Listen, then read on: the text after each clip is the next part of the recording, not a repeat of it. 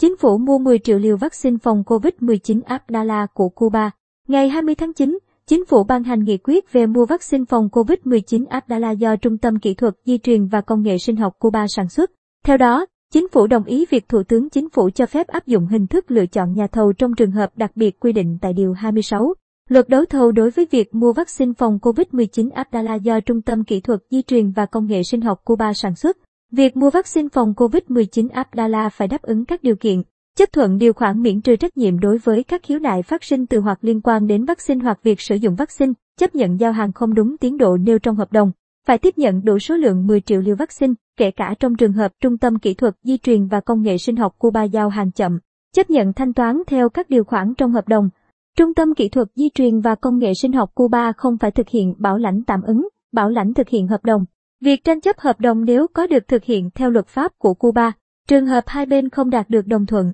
việc giải quyết được thực hiện theo quy tắc trọng tài của Phòng Thương mại Quốc tế tại Paris, Pháp. Bộ Y tế chịu trách nhiệm toàn diện về nội dung, số liệu và khẩn trương tổ chức thực hiện việc mua vaccine phòng COVID-19 Abdala của Cuba, bảo đảm chất lượng vaccine, tiến độ, hiệu quả phòng chống dịch COVID-19.